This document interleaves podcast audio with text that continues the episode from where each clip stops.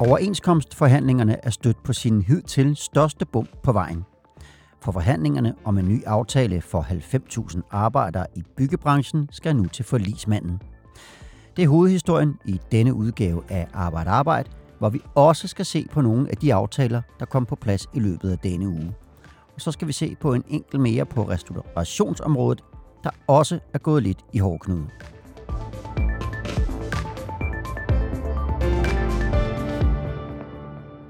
Mit navn er Morten Olsen. Det er fredag formiddag den 6. marts, vi er i studiet, og der sker hele tiden nye udviklinger i overenskomstforhandlingerne, der er gået ind i sin afgørende fase. Det er sådan, at de gamle aftaler udløb i weekenden den 1. marts, så dem, der ikke har forhandlet på plads endnu, står reelt uden overenskomst.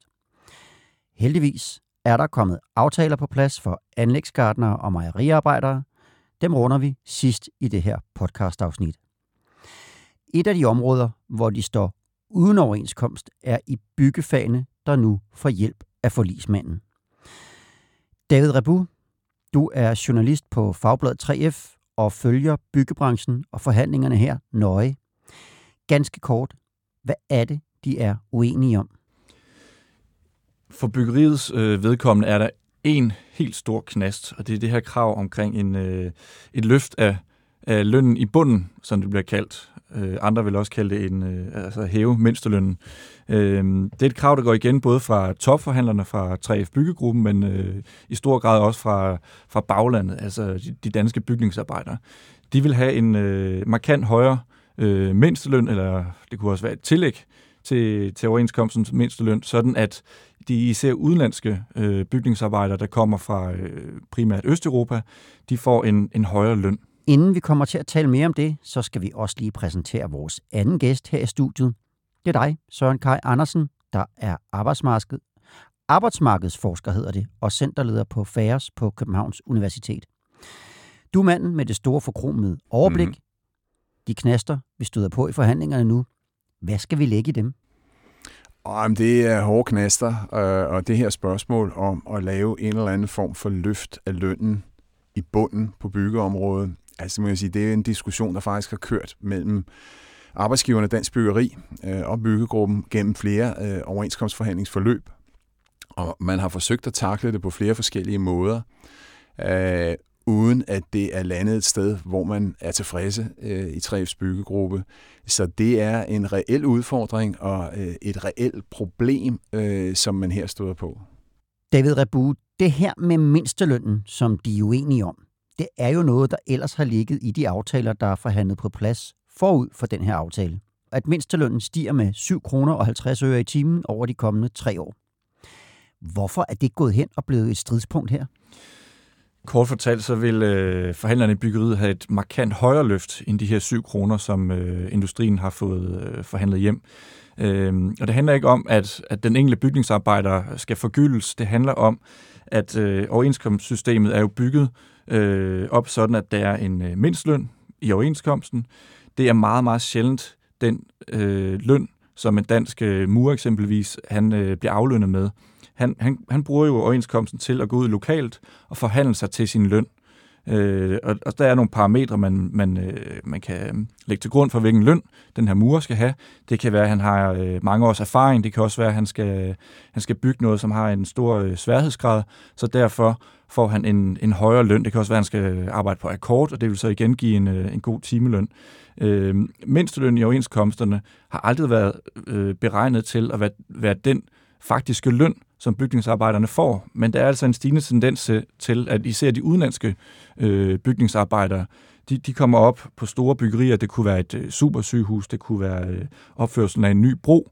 Øhm, og så, så kommer de ind med en udenlandsk entreprenør, det kunne også være en dansk entreprenør, og så bliver de aflønnet med, med måske, øh, lad os sige, 130 kroner i timen, som ligger lige omkring mindstløn i overenskomsterne.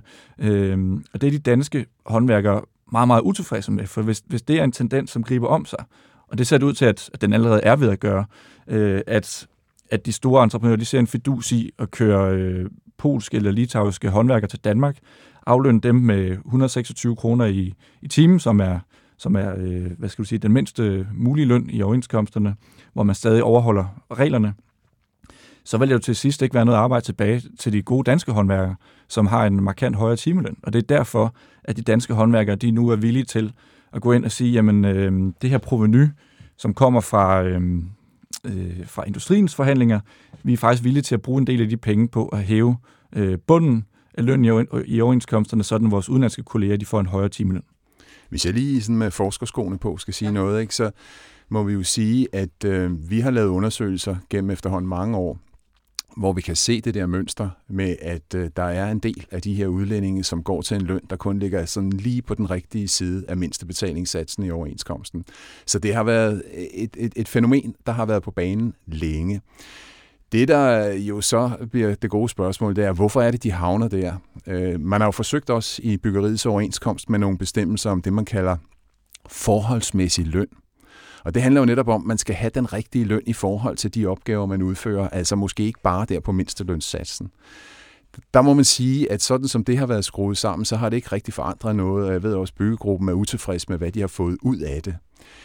Kigger man nærmere på og snakker lidt med arbejdsgiverne, hvordan kan det være, at de kun ligger sådan lineagtigt på den rigtige side af mindstebetalingen? Altså, så vil jeg jo sige, når vi kigger hen over årene, så, ja, så har vi både gode og dårlige svar. Nogle af de måske lidt bedre svar, det er, jamen de har ikke helt de kompetencer, som danske håndværkere har, eller øh, vi har forskellige udfordringer med sprog osv., så, videre, så, videre, så i sidste ende har vi ikke helt den samme effektivitet hos de her arbejdstager end hos danske. Så, så den slags kommer frem, men man må også sige, at øh, i vores gravearbejde, der øh, kommer også eksempler, hvor man må sige, at grundene er mindre gode. Øh, det handler måske bare om at gøre det billigere så det er i høj grad et spørgsmål om at undgå social dumping, som især er et problem inden for byggeriet. Det er derfor, at det, at det bliver det stridspunkt her. Ja, og øh, endnu et argument, som øh, 3F Byggegruppen, som sidder og forhandler lige nu, øh, bruger, er, at det også vil hjælpe de de gode danske øh, byggeselskaber, øh, hvis det er sådan, man hæver øh, mindste øh, betaling i overenskomsterne. Fordi at det, der sker ofte og ofte, det er, at det er store italienske og andre udenlandske konsortier, som vinder de store byggeopgaver i Danmark. Og det gør det jo, fordi at de øh, konkurrerer på, på prisen. De, de kan gå ind og underbyde danske entreprenører, og det gør det jo i høj grad, kan vi se, fordi at de bruger øh, mindre penge på at aflønne deres, deres medarbejdere. Hvis jeg også lige skal kaste et perspektiv ind herfra, det vi typisk hører på arbejdsgiversiden, ikke? så tror jeg jo egentlig nok, at langt hen ad vejen er der jo meget sympati med det der med, at der skal være ordnet forhold og, og så videre. Men øh, arbejdsgiverne vil jo dels holde fast i, at vi sådan set snakker om løn på den rigtige side, altså inden for overenskomstrammen. Og dernæst, altså så, øh, den, den helt store grund til, at arbejdsgiverne er, er modvillige på det her felt, det er jo, at man er ikke overbevist om, at det her ikke på den ene side kan smitte af på lønningerne i øvrigt i byggeriet, altså også dem, der tjener 160, 80, 190 kroner i timen, ja, de også synes, at de skal have øh, lidt et løft også, øh, nu når dem i bunden har fået et løft. Øh, bredt rundt i arbejdsgiveriet er man nok også nervøse for, at øh, hvis det nu er sådan, at den mindste løn, man de facto får udbetalt i byggeriet, ligger omkring 150 kroner, hvad skal rengøringsassistenter, kaffe, øh, serveringspersonale på caféerne og øh, kassedamer, hvad der nu er, øh, tænke, når de stadigvæk har en mindste løn, der ligger på måske 125 kroner i timen? Mm. Øh, de vil måske også begynde at snakke om, at de burde have et løft. Altså, det er jo arbejdsgiverargumenterne. Det er sådan en dominoeffekt, de frygter her. Ja, det er jo det, arbejdsgiverne fremfører. Der, der er en ting, jeg gerne lige vil vende tilbage til, David Rebu, for lige at forstå det fuldstændig. For det er jo ikke sådan, at fagforeningssiden kommer og beder om en overenskomst, der er dyrere. De vil sådan set bare flytte rundt på nogle af pengene, sådan som jeg forstår det. Ja, det er rigtigt forstået. Øh, industrien, som var øh, de første til at lande et forlig, det man kalder genbrugsforliget, de, øh, de kom igennem med et markant løft af det, der hedder fritvalgskontoen. Den går fra 4% til 7% over øh, tre år, og det betyder, at, at øh, medarbejderne i industrien de får en større pose penge, som de selv kan råde over. Øh, byggeriet de har noget tilsvarende, altså noget, der minder om fritvalgskontoen. Det er noget, der hedder SH-tillæg. Øh, og der, der siger byggerforhandlerne, at jamen, vi kunne jo bruge nogle af de penge, den, den ret stor pose penge, der ligger i det her system, øh, i, for, for det, der svarer til industriens øh, fritvalgskonto, vi kan bruge nogle af de penge på at løfte bunden øh, på vores overenskomst. Øh, så, så som du selv siger, det er ikke fordi, de kræver flere penge, de vil bare gerne tage de penge, der allerede er i det her proveny fra industriens overenskomst, og så fordele dem lidt anderledes. Ved de seneste overenskomstforhandlinger i 2017 var det netop 3F's byggegruppe, der vagte en del ballade, da de stemte nej til den samlede overenskomst. Når man så havner i sådan en situation som den her nu, er der så nogle spor, der skræmmer lidt? Det ligger i hvert fald et vist øh, pres, tror jeg godt, det tør at sige, på øh, byggeriets øh, topforhandlere. Jeg tror også, hvis vi skal spole tilbage til 17 og kigge på, hvordan ser det ud nu. Øh, tilbage i 17, der var det jo det her med 42 timer, der blev det store øh, slogan. Det var et nej til 42 timer. Det var noget med nogle nye bestemmelser omkring det, der hedder systematisk overarbejde. Øh, hvis vi kigger på situationen, som den ser ud, i hvert fald indtil videre, så må man sige, at det krav, der bliver diskuteret, øh, det er jo øh, det her med at omfordele midlerne på byggeriets område, så man kan få et særligt løft i bunden. Der er så også nogle stemmer, men det hører jeg kun sådan, jeg var lige ved at sige mere lokalt, som bare siger, at men vi kan sgu ikke stemme ja til det her, fordi rammen er bare ikke stor nok. Men jeg synes ikke rigtigt, det har været det store argument, og det er i hvert fald ikke det, man hører byggegruppens forhandlere fremføre. Så mit umiddelbare take på det, det er jo, at der faktisk er andre grupper i 3F, den store industrigruppe, men også transportgruppen, som umiddelbart ser meget glade og tilfredse ud med det, de har opnået. Altså, de har ikke nogen krav om noget særligt løft i bunden. Det er ikke en del af deres dagsorden. Så øh, jeg kan ikke rigtig lige i øjeblikket se det samlende slogan for nej-kampagnen. Det, det lader til at være relativt isoleret omkring byggeområder. Og det er så her, vi kan tale om en reel stridighed der kan være svært at forhandle på plads. Øh, hvad er det, vi risikerer, der kommer til at ske, hvis ikke de finder en aftale? Jamen, der er mange mulige udfaldsrum. Altså man kan sige, at vi er jo inde i et slutspil nu, som foregår i forlisinstitutionen. Øh, og her øh, er der nogle særlige spilleregler. Det, det vil sige, nu er det ikke bare de to parter, fagforening og arbejdsgiver, der sidder over for hinanden. Nu er forlismanden med som en maler og mellemmand i det her spil. Når vi så kommer længere hen, øh, så har vi jo øh, de her grundlæggende forståelser, der ligger på det private arbejdsmarked, og som jo faktisk er skrevet ind i hver enkelt overenskomst, at overenskomsten skal være en del af en samlet løsning, altså det vi kalder et samlet mailingsforslag. Så det der jo bliver øh, et interessant spørgsmål, hvis byggeriets parter ikke er i stand til at lande nogen aftale, selv med forlismandens hjælp, det er, om de vil stå tilbage uden noget, og om der så vil komme en proces, hvor de så bliver samlet op i det samlede mailingsforslag. Øh, her er der øh, mange vurderinger og forskellige mulige udfaldsrum på, hvordan det kan gå. Øh, blandt andet har der været en del snak om, at de der store områder helst skal have en aftale. Men øh, vi kan godt finde eksempler tidligere, hvor at der har været også relativt store områder, der ikke har kunnet nå i mål, og alligevel bliver en del af det her mailingsforslag. Man kan sige, at det der er her, det er, at øh, det er ikke bare forlismandens beslutning, hvad der skal ske her. Det er faktisk noget med, at hovedorganisationerne, altså Dansk Arbejdsgiverforening og FH, Fagbevægelsens hovedorganisation, de skal nikke til, at det er okay, at forlismanden kommer med et samlet mailingsforslag, som eventuelt, hvis det ikke lykkes for byggeriets parter, tilstræber at samle byggeriets område op. Bliver det så et samlet ja øh, til det her mailingsforslag, jamen så glider det hele igennem. Der er givetvis nogen, øh, der føler sig lidt kørt over i byggeriet. Havner vi i den modsatte situation, at FH vælger ikke og vil øh, lave et øh, samlet meningsforslag eller nikke til det, jamen så har vi et andet scenarie. Så er vi på vej mod konflikt, som både kan blive en isoleret konflikt på byggeriets område, den kan meget nemt eskalere og komme til at omfatte måske mere eller mindre hele det private arbejdsmarked. Så altså, der har vi sådan set det store konfliktscenarie, så ja, mulighederne er ret åbne lige i øjeblikket.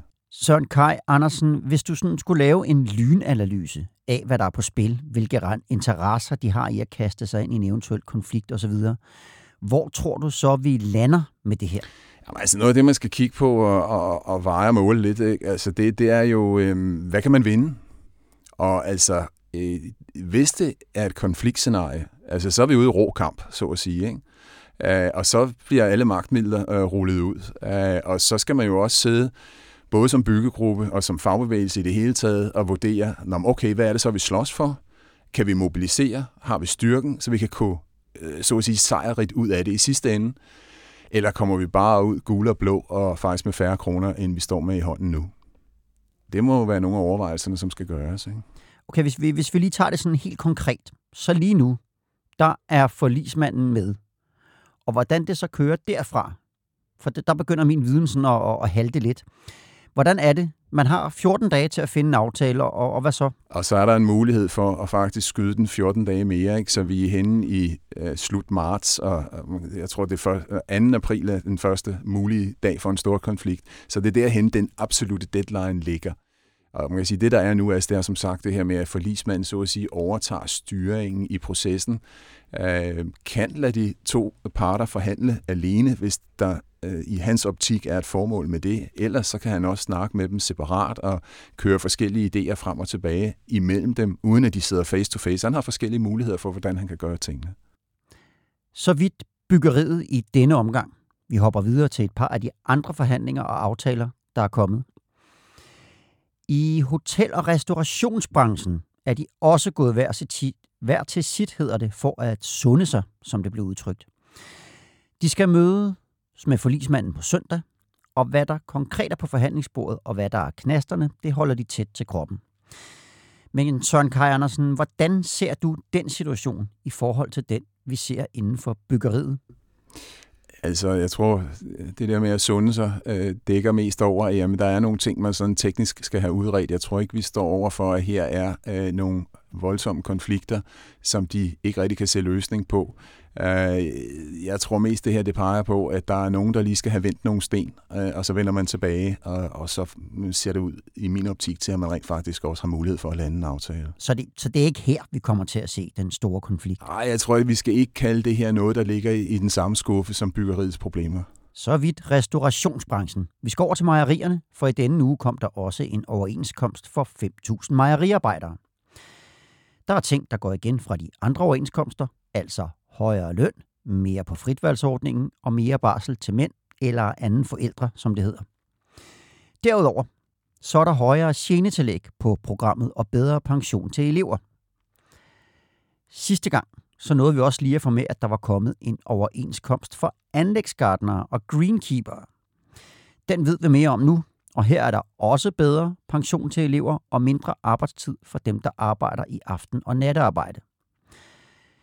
Som jeg sagde i indledningen, så sker der meget på de her overenskomstforhandlinger, så den allerbedste måde at holde sig orienteret på, det er altså ved at gå ind og læse mere inde på Fagbladet 3F's hjemmeside. Jeg bed mærke i en ting, som formanden for de danske anlægsgardner, det er ham, der hedder Søren Sømod, han sagde om den aftale, de har indgået her. Han siger, at det er en fin aftale, men også lidt dyr. Og så var det jo, jeg kom til at tænke på noget, som du sagde, Søren Kaj Andersen, efter gennembrudsforlidet.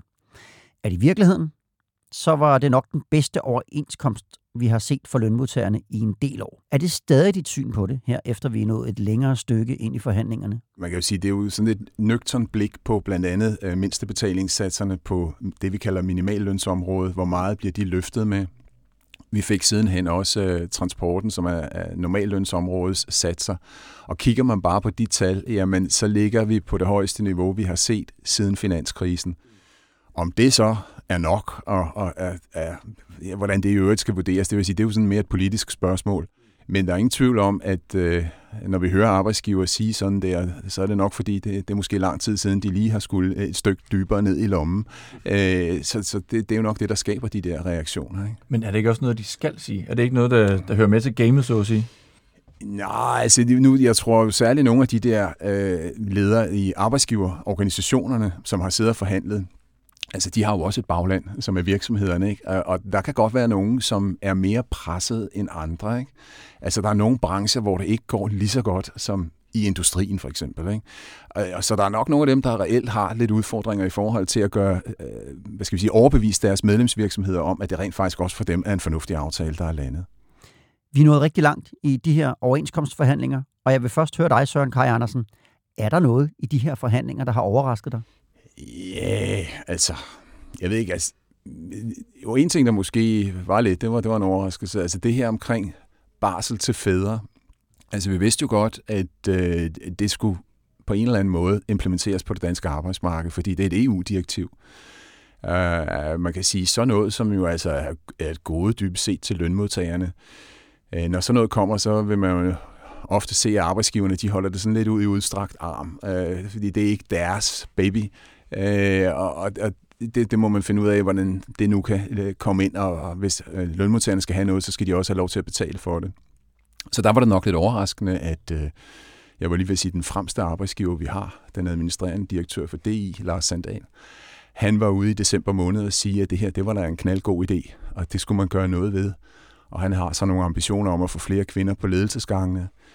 Øh, det var lidt bagvendt, at det her kom højt på arbejdsgiver arbejdsgiveragendaen. Øh, det kom så også med jo i industriens øh, gennembrudsforlig, og det er så også kommet videre med ind på de andre områder. Ja, det er med alle de steder, jeg har set. Altså, der tror jeg måske mest af alt, at vi skal sige, at der er en anerkendelse af, at øh, vi har nogle udfordringer omkring ligestilling. Øh, det handler lidt om øh, kvindelige ledere på alle niveauer. Det handler lidt om øh, fagene. Altså, øh, kvinder samler sig i nogle særlige fag, og mænd øh, modsat. Ikke? Øh, er der noget, vi kan bløde lidt op på der? Øh, der er i sidste ende også nogle lønspørgsmål. Øh, og der må man bare sige, at der er ikke sket ret meget i mange år, og, og det er der til stadighed folk, der gør opmærksom på. Altså, der er en dagsorden her, som ligger og presser på. Så det er det billede, eller det lys, øh, man nok også skal se det, der sker på industriens område. Hvor man så i øvrigt faktisk, hvis vi kigger tilbage hen over overenskomstfornyelserne, i flere omgange har adresseret de her spørgsmål omkring barsel, børn og børnefamilier. Ikke? David Rebu, er der noget i de her overenskomstforhandlinger, der har overrasket dig? Altså nu er øh, forhandlingerne på byggeområdet jo ved at, at spidse temmelig meget til, øh, men det var jo nok langt hen ad vejen øh, forventet.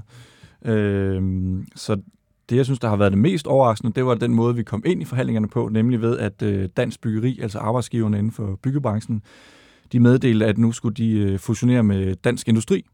Så det betyder, at næste gang øh, bygningsarbejderne de skal have fundet ud af deres overenskomster, det kan være i om to eller tre år, eller når det nu bliver, øh, der skal forhandlerne i 3F Byggegruppen sidde over for, øh, de skal sidde over i Dansk Industri, og det bliver spændende at se, hvad, hvad det er for en situation, vi får så, om der er nogle nye dynamikker, som gør, at det smitter af på øh, det resultat, som lønmodtagerne ender med at få ud af forhandlingerne.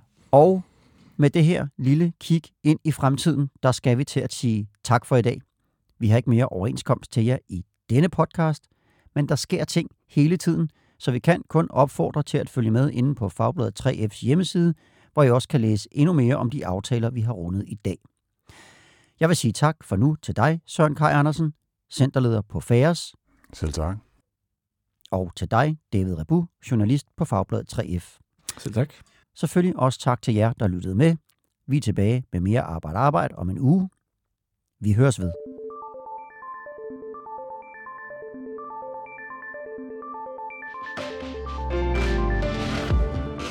Du har lyttet til Arbejde Arbejde. Podcasten er produceret af produktionsselskabet Rev for Fagbladet 3F.